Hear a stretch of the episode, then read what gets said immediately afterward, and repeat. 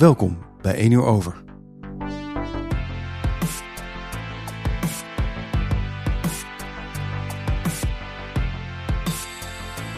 Eén uur over is een podcast voor studenten, waarin er met deskundigen, ervaringsdeskundigen en studenten aan de Hogeschool Utrecht wordt gesproken over thema's waar studenten tegenaan lopen.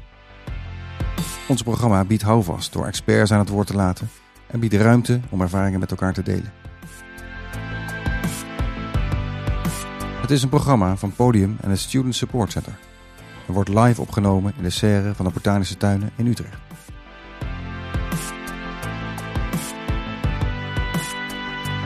Vandaag gaan we het hebben over FOMO, Fear of Missing Out. We kennen het allemaal. Overal bij willen zijn, angst om een belangrijk moment te missen en er daardoor niet bij te horen. Maar wat gebeurt er nou eigenlijk echt met je? En waarom hebben we hier last van? En wat kan je doen om minder last te ervaren van deze angst?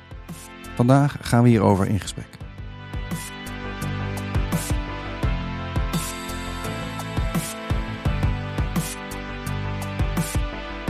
Aan tafel zitten cabaretier Samir Figil. Hij staat in het theater met zijn voorstelling FOMO. Daarin gaat hij op humorvolle wijze dieper in op dat verlangen om niks te willen missen. Daarnaast zit Charlotte Lammertsma. Zij heeft haar eigen bureau Charlotte Groeit, waar ze studenten coacht op het gebied van loopbaankeuzes en geluk. Daarnaast zit Anneke Rijntjes, docent aan de Hogeschool Utrecht en gespecialiseerd in persoonlijk leiderschap. Tot slot Bas Stegen, student aan de hogeschool en ervaringsdeskundige. Het gesprek wordt geleid door Danielle Stellingwerf. Veel plezier met de podcast en je begrijpt, deze mag je dus niet missen.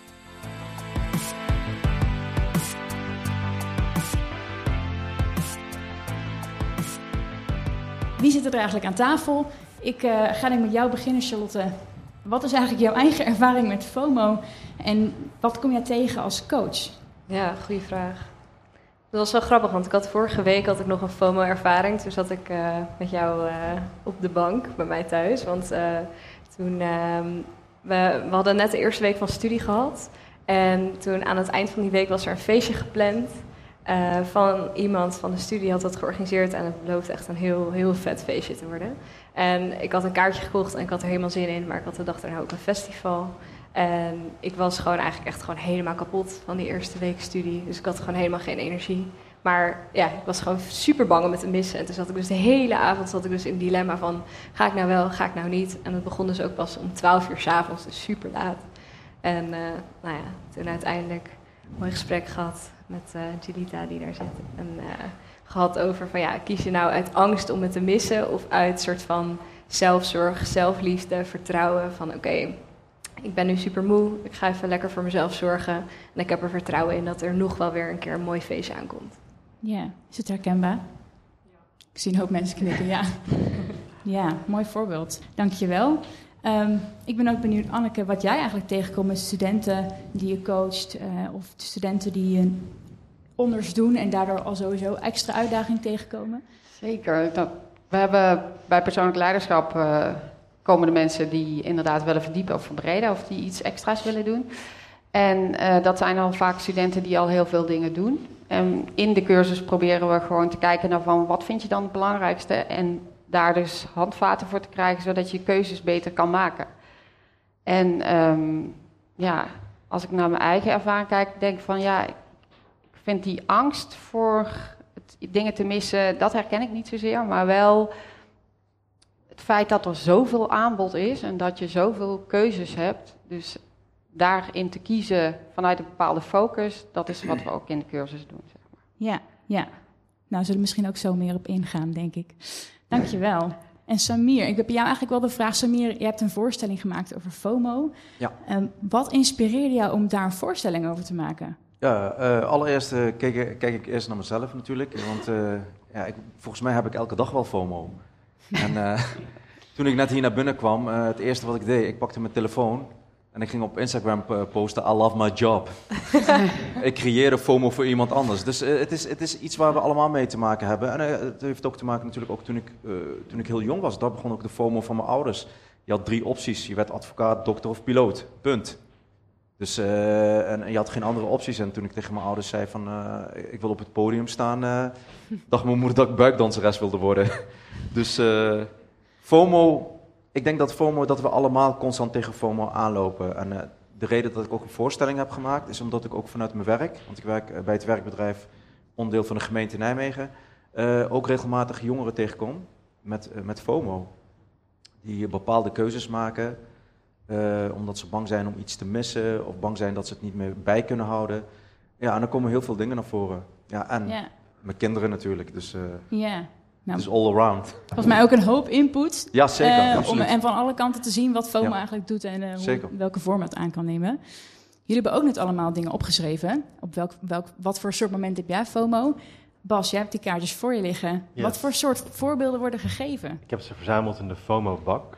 Ik ga er een paar voorlezen. Jullie hebben antwoord ge- gegeven op de vraag: op wat voor soort momenten heb je last van FOMO? Ehm, nou, iemand zegt bij het missen van activiteiten waar je graag bij had willen zijn.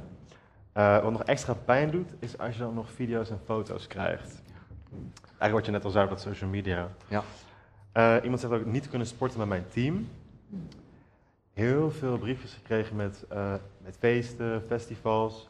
Uh, maar deze persoon zegt ook met sportwedstrijden, want ik had een lange blessure. Iemand zegt ook, als ik moet kiezen tussen twee dingen die precies tegelijk gepland zijn, kies je dan? En deze is ook wel volgens mij heel herkenbaar. Als het mooi weer is en ik binnen op de bank lig en ik geen plannen heb. Dat is voor Mhm. mij in ieder geval Ja. heel herkenbaar. Ja. En de laatste is, iemand zei ook concerten waar ik niet bij kan zijn. Ja, Paar voorbeelden. mooi. Dank jullie wel voor de input. En eh, ik ben heel benieuwd wat jullie er zo meteen allemaal over te zeggen hebben. Ehm, we horen heel veel voorbeelden. Eh, jullie hebben ook voorbeelden gegeven. Ik ben ook heel benieuwd, Samir. Zijn er voorbeelden die jij in je werk tegenkomt eh, die hier nog niet tussen zaten? Ehm, ja, zeker. Ik denk dat eh, wat ik regelmatig tegenkom is dat iemand sowieso, ik haat, het, ik haat de term laag of hoog opgeleid, hadden we net nog over. Ja, ja. Ik geloof heel erg in iemands kracht. En wat heel vaak gebeurt is dat iemand al in een hokje wordt geduwd, waardoor er bepaalde stress ontstaat. En dan gaan ze zichzelf vergelijken met anderen die bijvoorbeeld een andere opleiding hebben of een andere richting. En daar ontstaat FOMO. Dus dan krijg je mensen die eh, keuzes gaan maken, bijvoorbeeld bepaalde opleidingen die ze eigenlijk niet interessant vinden en niet leuk, maar toch willen gaan doen, omdat in hun omgeving eh, de mensen het wel doen. Ja. En wat krijg je dan? Dan loop je iedere keer eh, tegen bepaalde dingen aan. Dat, ah, je vindt het sowieso niet leuk, dus dan ben je al niet gemotiveerd genoeg. Eh, ja, en dan begint die FOMO heel erg. En dat, en dat, dat kan best wel pijnlijk zijn, want ik zie ook echt mensen die echt in een depressie zijn geraakt. Ja. Ja. Dat is best wel heftig om te merken dat FOMO, wat soms lacherig wordt gebruikt, Ja. eh, FOMO, ja, ik heb FOMO, of iets wat ook elke dag voorkomt, ook echt kan leiden tot dingen als een depressie. Ja, Nou, ik ben heel benieuwd wat dat ook kan doen en hoe jij mensen daarin steunt. Hoe jullie de mensen daar eventueel ook in steunen. Ehm, ik ben ook al benieuwd, Charlotte, wat is FOMO volgens jou? Hoe zou jij dat Hmm. omschrijven? Ja, het, het betekent natuurlijk fear of missing out. Dus in feite gaat het om een soort van angst. Maar het is wel grappig wa- wat jullie net ook zeiden, van vaak wordt het een beetje lacherig gebruikt. Dus ik moet zeggen dat ik eigenlijk voor dit gesprek het ook nog helemaal niet zo heel serieus had genomen eigenlijk. Omdat ik ook dacht, oh ja, weet je wel, heb je FOMO voor een feestje, iedereen heeft dat. Ehm, dat is gewoon iets wat erbij hoort. Maar het heeft zoveel meer impact dan je, dan je bewust doorhebt, inderdaad. Want wat jij ook zegt, van, het- leidt gewoon ook tot, tot grote levenskeuzes waar je eigenlijk helemaal niet achter staat. Ik had het laatst zelf ook nog dat een vriendin van mij die gaat nu een PhD doen. En toen ging er heel veel door mijn hoofd.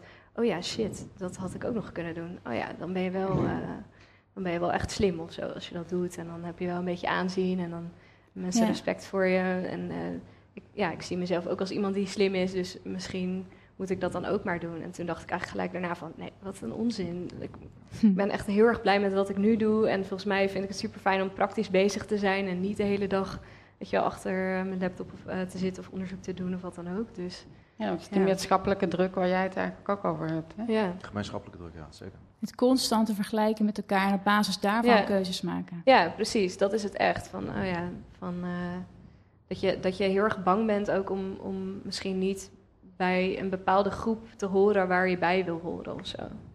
Ja. Ja. Er zitten zoveel dingen aan vast eigenlijk. Ik hoorde prestatiedruk, ik hoorde vergelijken, ik hoorde eh, opleidingsniveau of een soort een soort opleiding of een bepaalde vaardigheden of jezelf kennen. En, nou, van alles volgens mij dat er aan vasthangt. Sowieso is identiteit natuurlijk iets heel complex.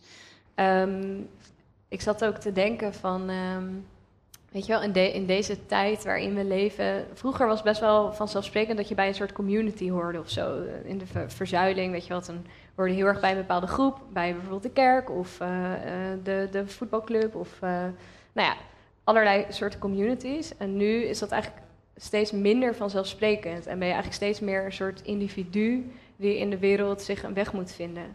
En ehm, wat ik ook zie om me heen is dat studenten die dan gaan studeren in hun eentje in een grote nieuwe stad, die zijn gewoon echt op zoek naar verbinding. Je wil gewoon vrienden, je wil veiligheid, je wil, eh, weet je wel, dat sociale contact, want dat, dat, is, wat, dat is een basisbehoefte. Ehm, en wat je dan vervolgens doet, waarschijnlijk, ja, ga lekker zitten, is, eh, is dat je dus bijvoorbeeld je aanmeldt bij een studentenvereniging. ehm, in de hoop eigenlijk om daar dan die verbinding te vinden.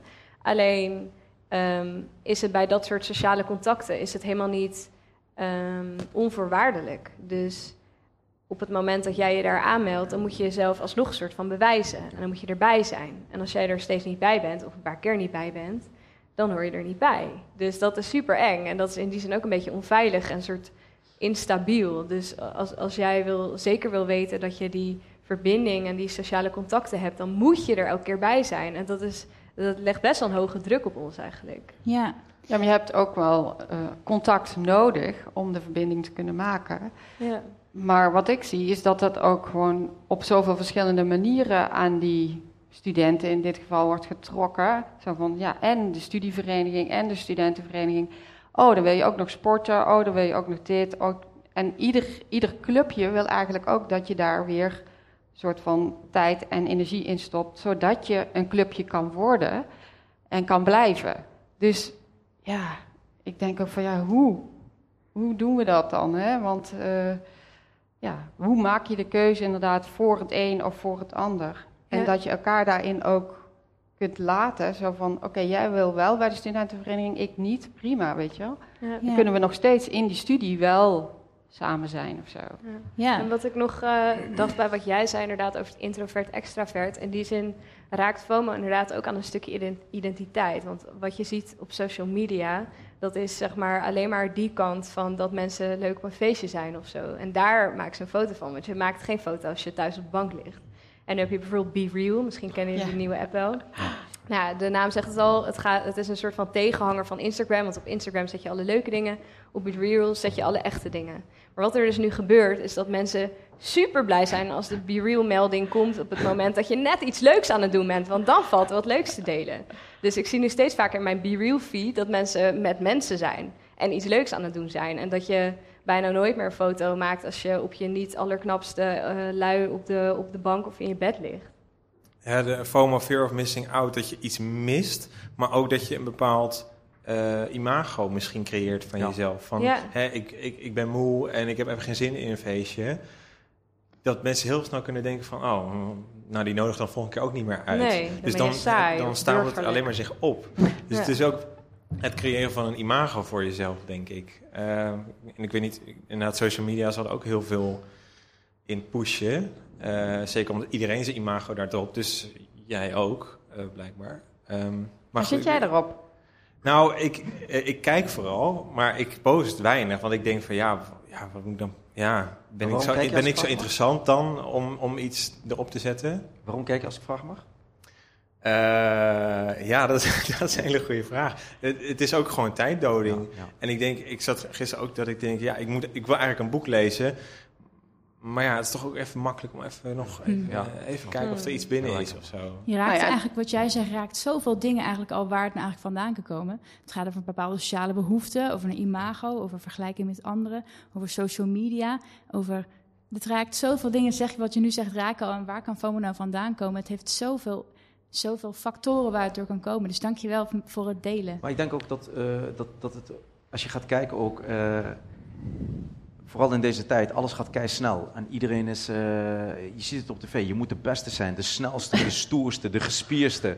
En ik zie het ook overal om mij heen. Ik zie al een hele gespierde gast naar een andere kijken. Yeah, ik ben al... eh, En de leukste. zo, ja. Nou, die kan je. Ja, maar, maar dat is wel zo, weet je. Eh, Het gaat, het gaat kei snel. Het gaat te snel. En, ehm, en ik merk voor mezelf, tuurlijk, ik, doe ook, ik post ook van alles en nog wat op Instagram. En dat doe ik ook natuurlijk voor mijn werk. Want hoe raar het ook klinkt, of als ik niks post, als ik bijvoorbeeld vandaag niet post, ik heb een hele leuke dag vandaag eh, eh, met een leuke studenten, eh, dan weet niemand het. Maar als ik dat post, Ja. dan weet ik, misschien daaruit komt weer een andere opdracht, een leuke opdracht. Dus je bent al een imago Ja. aan het creëren. En over wat jij net ook al zei, want we zijn ook constant van alles en nog wat aan het doen. Dat zie ik bij mijn kinderen. Eh gimmen, kickboksen, tekenles en weet ik wat. En waarom? Omdat de rest dat ook doet, zijn wij daar ook heel erg... Ja, terwijl ik vroeger eigenlijk ik deed alleen voetballen, punt. Houden bij elkaar in stand. We houden het bij elkaar in stand. Ja. Maar zou je ook kunnen vertragen, denk je? Dus minder vaak posten, maar even goed wel wat posten, maar minder. Nou, ik denk voor mijn werk, eh, ik, ik haat het. Ik doe het wel, maar ik haat het. Eh, maar eh, ja, het is, is een hele moeilijke vraag. Want eh, ik heb ook wel eens gehad dat ik het eruit haal. En denk van, weet je wat, ik ga zes weken lekker chillen. Maar dan krijg je ook geen opdrachten binnen. Zo simpel is het. Ja. Ik zie En, een eh, eh, vraag in het publiek. Wil je hierop reageren? Eigenlijk geen vraag, maar eh, we moeten echt relativeren, heel dat Facebook en Instagram. Ik heb op een gegeven moment op Facebook gepost, we waren in Suriname, dat mijn zoon een heel ernstig ongeluk had gekregen. Maar niemand had het gelezen. Mensen hadden alleen gelezen dat ik in Suriname was. Bam, Suriname, dat kwam binnen. Ja.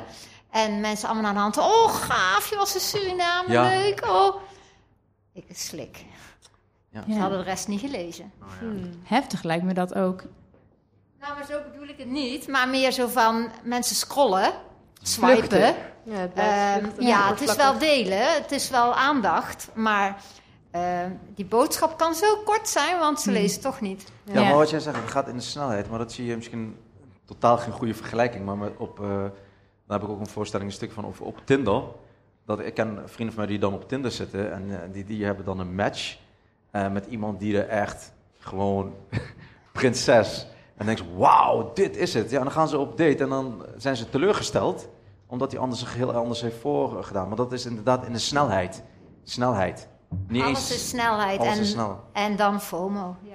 Ik vind het ook wel mooi wat jij net zei, Anneke, kunnen we ook vertragen. En ik ben eigenlijk, Bas, je zit ook aan tafel wel benieuwd. Ehm je hebt ook natuurlijk ervaring met FOMO, je bent ook student aan de HU. Ja. Ehm, waar denk jij dat bijvoorbeeld jouw FOMO in gegrond is? Waar komt jouw FOMO vandaan? En denk jij dat jij kunt vertragen daarin? Ja, nou, net ging het dus ook al over social media. En net was er ook een kaartje over warm weer. Warm weer is voor mij echt een trigger voor FOMO. Want dan denk ik, het is nu lekker weer, dus nu moet, je, nu moet je er wat van gaan maken. Ehm, dus ik denk dat als er geen social media zou hebben, ik een stuk minder last zou hebben van FOMO.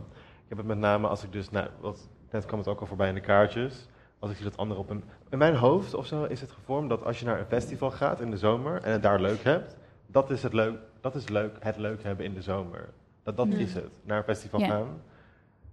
Eh, terwijl ik ben zelf, ik heb niet altijd vanuit mezelf de behoefte om daar per se heen te gaan. Maar dan als iemand mij vraagt voor een festival, dan is mijn eerste instinct, ja, maar vanuit een soort angst van ik mis dan iets, ik moet gaan. Ehm, Want dat is hoe je het leuk hebt. Ja, dus dan maak ik die keus vanuit angst en niet vanuit wil ik nou echt gaan. Ik sta ineens zo lang stil bij, wat wil ik nou eigenlijk? Ja. Dus dat is weer die vraag van wanneer her- herken je bij jezelf van wacht, wanneer vanuit wat voor overweging maak ik mijn keus? Ja, Ja. dan kom je meteen ook bij wel een heftige implicatie van FOMO. Is dat je dus eigenlijk best wel ver verwijderd raakt van wat jij, waar je zelf blij van wordt. Omdat je op een gegeven moment niet meer weet wat je zelf, waar je zelf van geniet. Ja. Maar dat dat eigenlijk al wordt ingevuld door waar anderen van lijken te genieten. En dat het ook moeilijk wordt om te herkennen van ik zeg nu wel ja, maar bijna zo, weet Ja, je wel. wil je Heel het wel snel, echt, maar ja. wat je ineens herkent van vanuit wat voor overweging doe ik dit, ja. Maar is het niet zo, Bas, dat als je gaat, althans uit mijn eigen ervaring, dat je gaat, dat het altijd tegenvalt. En, eh, en dan blijf je toch steeds doen. Maar, maar inderdaad, dan is het misschien, misschien een beetje medium, leuk. Maar dat je dan wel zo zegt van, ik ben tenminste gegaan. Ik kan tenminste gezegd hebben dat ik er was. Ja. Dat heb ik dan ook wel eens achteraf. Ja. Maar soms is het ook gewoon wel heel leuk. Dat- En soms kan je verrast worden doordat dingen Ja. wel heel leuk zijn. Dat heb je natuurlijk ook wel eens. Ik heb eigenlijk ook nog wel een vraag dan aan jullie. Als we nu toch een beetje doorgaan naar het keuzes maken. Hoe maak je keuzes? Ik voel daar een natuurlijke overgang in. Hoe bepaal je nou of je keuzes maakt met je hoofd of met je hart? Hoe bepaal je nou waar, op welke manier je een keuze maakt? of iets bij je past of iets wel of niet gaat doen. Ja, ik heb gewoon tijd nodig. Of ik moet er tijd voor maken om te ervaren of een keuze past of niet. En nou ja, wat we dus bij persoonlijk leiderschap en wat ik ook in mijn eigen leven doe, is kijken van hé, hey, waar gaat het mij over? Wat is mijn hogere doel of zo? En past datgene wat ik wil gaan doen, past dat daarbij? Of wijkt het er heel erg van af?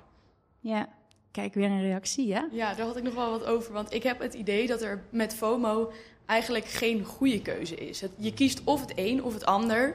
En als je kiest, je bent moe, je, je wil niet gaan, dan kies je dus om op de bank te liggen. Dan mis je dus. Er, er is, en, en aan de andere kant, dan zorg je misschien minder goed voor, voor jezelf, maar dan heb je toch dat leuke event wel gedaan. Dus ik heb eigenlijk altijd het idee met FOMO kun je niet een goede beslissing maken. Of je blijft thuis en dat is, dat is vervelend. Of je gaat wel en het is ook vervelend. Voelt dus altijd verliezen ja. voor jou. Ja, ja maar daar ben ik het niet helemaal met jou eens. En, ja, natuurlijk, het is een gevoel die je hebt. Maar ik denk dat, uh, wat ik al zei, als ik kijk naar mezelf... Ik ben blij dat mijn ouders die FOMO hebben gehad en hier naartoe zijn gekomen. Dus het, eh, blijkbaar is het wel een goede keuze geweest. En ik denk dat het heel moeilijk is, is FOMO nou slecht? Is FOMO nou goed? Als ik naar mezelf, naar mijn eigen kijk, is dat ik ook qua hetgeen wat ik nu doe, eigenlijk ook door FOMO is gekomen. Maar ik ben wel, uh, als cabaretier, als comedian, ben ik wel op de plek waar ik wil zijn. En dat heeft ook eigenlijk met FOMO te maken gehad. Dus het, is, het, is, het, het, is, het, is, het kan goed zijn, maar het kan ook, ook slecht. Bijvoorbeeld, ik, dat is ook een vraag naar jullie toe. Uh, want FOMO komt eigenlijk vanuit, het, vanuit de financiële wereld, vanuit de crypto-wereld. Want er was ook een tijd dat iedereen in één keer in de crypto zat en de bitcoin ging omhoog. En iedereen in mijn omgeving ging crypto kopen. En de meeste mensen hebben daar geld in verloren. Dus ik ben, ja, ik zie, uh, ja, crypto gekocht? Ja, dat dacht ik al. Eerst straalt het ook uit. maar misschien werkt elke soort FOMO dan toch weer net een beetje anders. Ja, het is, net, het is, net, het is net anders. Ja. ja, ik denk dat in die zin FOMO ja, aan de ene kant echt kan, kan, kan helpen om alles uit het leven te halen. En jezelf een beetje misschien te pushen. En aan de andere kant is, het, is de valkuil ervan dat je over je grenzen gaat. Maar hoe kom je er dan achter wat voor jou belangrijke waarden zijn? Dat, dat, wordt wel vaker gezegd. En ik denk dan soms, ja, maar wat vind ik dan eigenlijk belangrijk? Geen idee soms. En dat vind ik nog best wel moeilijk om te weten wat vind ik belangrijk ja. in het leven. Hoe, hoe kom je erachter, Charlotte? Nou ja, als je het hebt over FOMO, dan kan je denk ik op het moment dat je die FOMO heel sterk ervaart, even erbij stilstaan van hé, hey, wat, wat is er nou eigenlijk in, in het geding? Waar is me nou om te doen? Ja. Um, en zoals met dat feest van mij van laatst. Um, ik vond het een mooie combi. Het was een drum and bass feestje, dat vind ik wel leuk. En daar ga ik niet super vaak heen. Uh, en het was een feest georganiseerd door mensen van mijn studie. Er zouden meerdere mensen van studie aanwezig zijn. Dus dat waren allemaal een paar factoren waardoor ik dacht: oké, ik wil hier wel heel graag bij zijn. Want uh, weet je wel, mensen.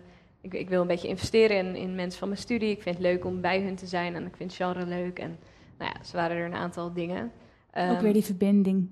Ja, die verbinding inderdaad. Uh, maar ik was ook moe, dus ik vind zelfzorg ook belangrijk. Dus wat, wat staat er nou eigenlijk op het spel? En wat, um, wat zou dan eigenlijk de reden uh, zijn om wel te gaan of om niet te gaan? En ook als je die angst hebt, waar heb je die angst dan precies voor?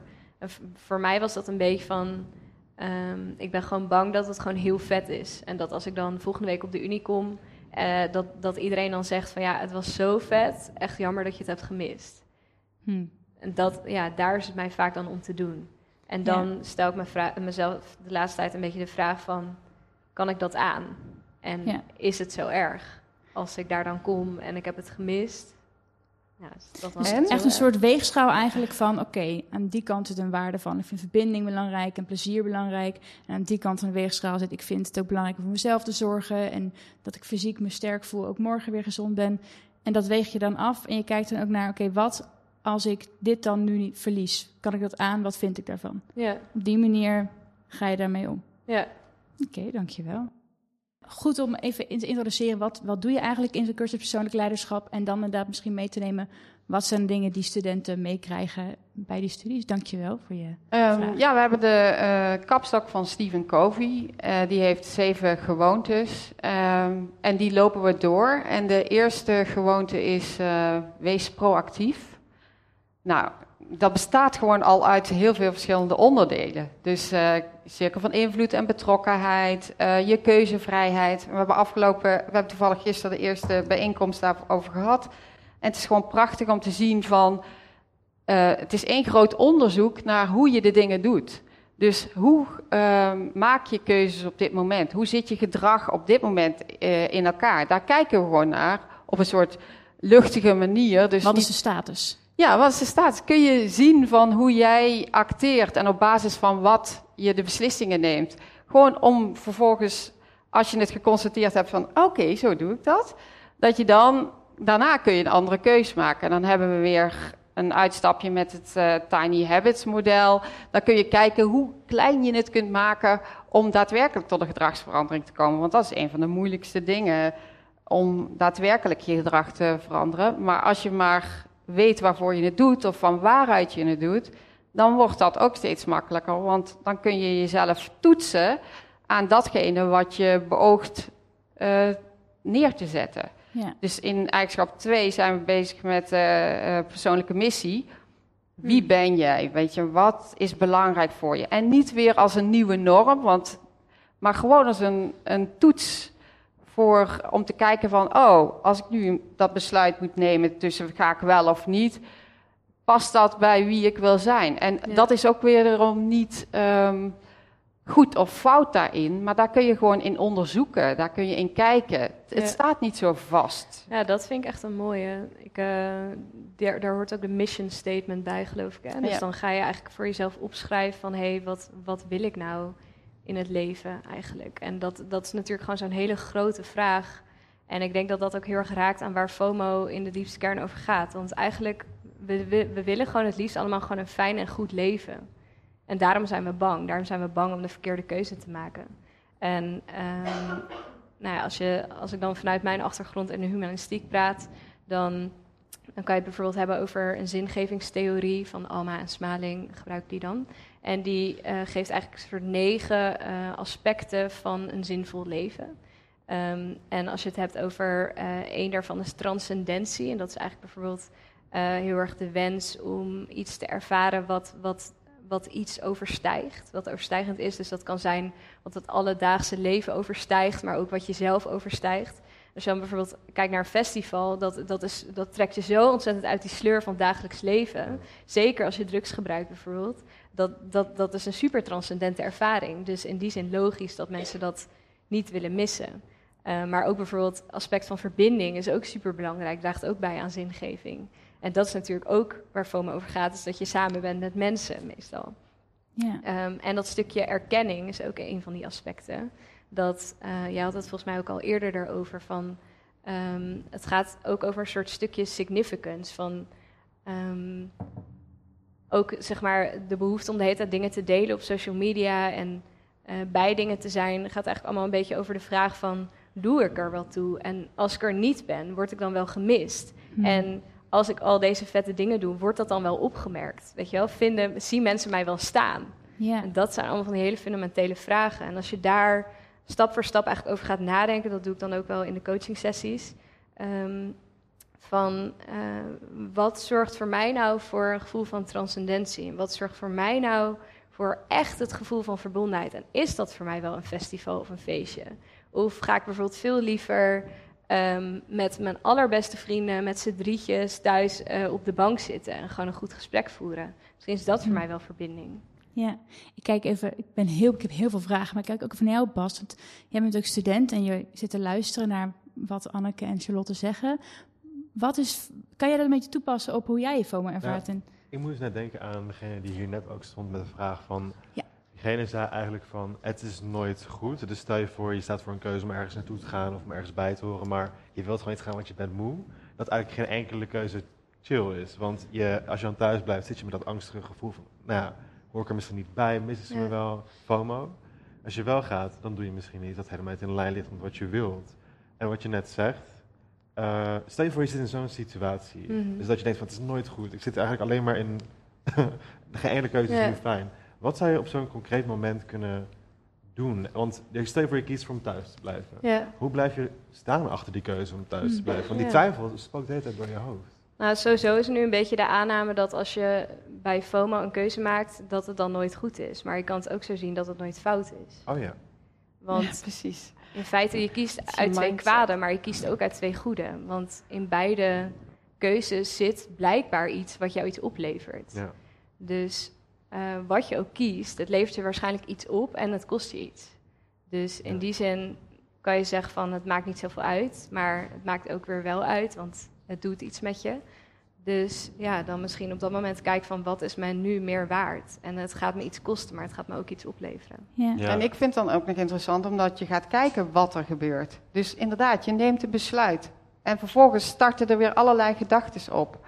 Oké, hoe werkt dat bij jou? Want dat werkt bij iedereen ook weer anders. Ja. En dan, als je gezien hebt hoe het bij jou werkt, kun je weer kijken van, hé, hey, wat kan ik, aan welke knop kan ik draaien of wat kan ik doen? En je vraagt...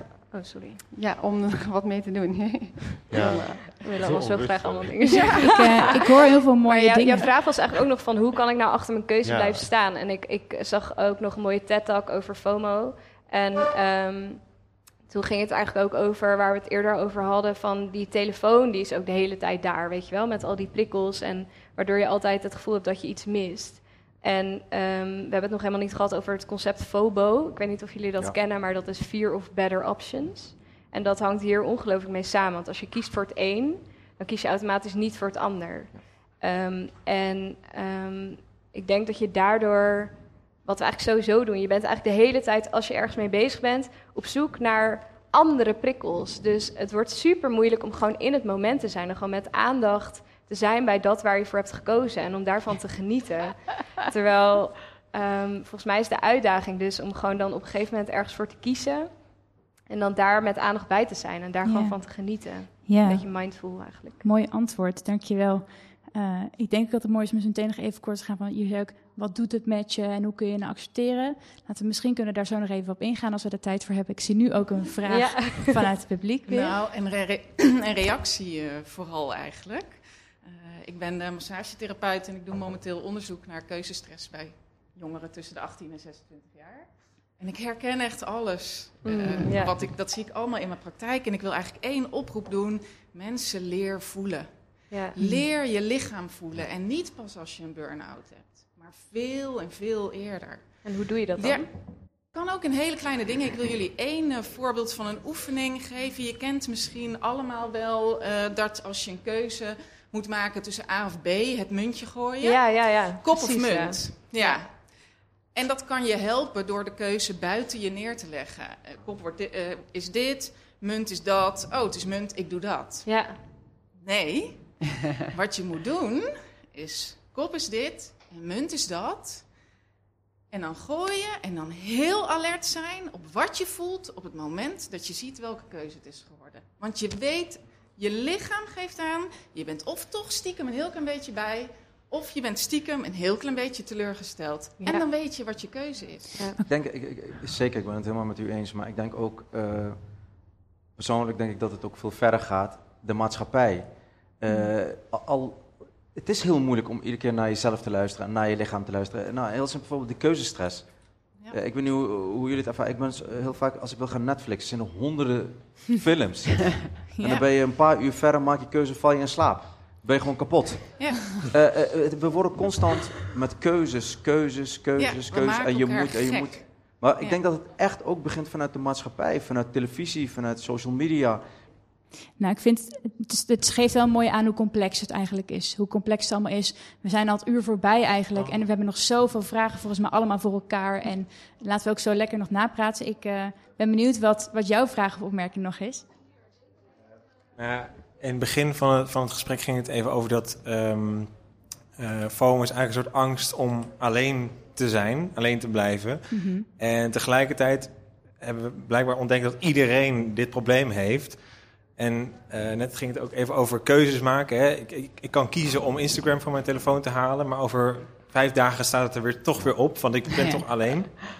Eh, dus het zou fijn zijn als iemand anders die, die keuze voor jou zou kunnen maken. Van nee, ik verwijder het van je telefoon en ik zorg dat jij, of ik hou je in de gaten dat, dat, dat je niet alleen bent. Hmm. En nou, wat ik net al zei, zeker omdat we allemaal dit hebben, is het volgens mij ook belangrijk als het gesprek zo meteen afgelopen is, dat je elkaar juist opzoekt en niet denkt, oké, ik vertrek via de achterdeur, want dan ben ik weer alleen. Eh, dus ja ik, denk, ik- ja, ik weet niet hoe ik dit nou moet zeggen, Nou, ik maar vind het mooi dat je zegt, Ja. je moet ook elkaar helpen. Ja. En ook op elkaar letten. ja, Dat omdat je ik weet, iedereen mooie- heeft het probleem, dus Dus help elkaar dan daarin. Ja. In plaats van te denken, ja, maar ik ben de enige die dit probleem heeft. Want het, het is dus niet zo. Ja. Ja, Eh, ook mooi om daar dan dus een soort van norm van te maken in je vriendengroep. Van hé, hey, we zijn onvoorwaardelijk vrienden. Ja. Ook als jij een keertje te moe bent om mee te doen. Ja, en het is super kwetsbaar om dat te moeten toegeven. Want je denkt dat je de enige bent, maar dat is dus niet zo. En ja, Ja. dat, dat eh, dacht ik. Dank dat even voor die toevoeging. Dank je wel. Ja. Nou, Ja. dat vind ik ook een heel mooi eind.